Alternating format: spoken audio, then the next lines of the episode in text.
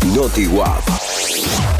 Al parecer hay argentinos con menos miedo y con más plata porque según indican las agencias de viaje online, comenzaron las reservas y a comprar también pasajes para viajar a Europa. Ojo, pasajes de 850 dólares a pesar de que están más baratos y que incentivan a los turistas a volver al viejo continente. Esto indican, como les decía, las agencias online. Crecieron las búsquedas en las últimas semanas un 30% con respecto a lo que venía sucediendo al comienzo de esta cuarentena. La otra cara de esta moneda la dan las agencias de viaje tradicionales que si bien han sido habilitadas para volver a trabajar en Córdoba, no tienen que vender, no tienen que ofrecer, porque no hay vuelos, no hay colectivos, no hay hoteles y la expectativa es totalmente contraria a lo que indican las agencias de viaje online. Atentos a ver cuándo vuelven los vuelos, cuándo vuelven los colectivos y cuándo se reabre el turismo en este contexto de pandemia. Por ahora, la expectativa es moderada.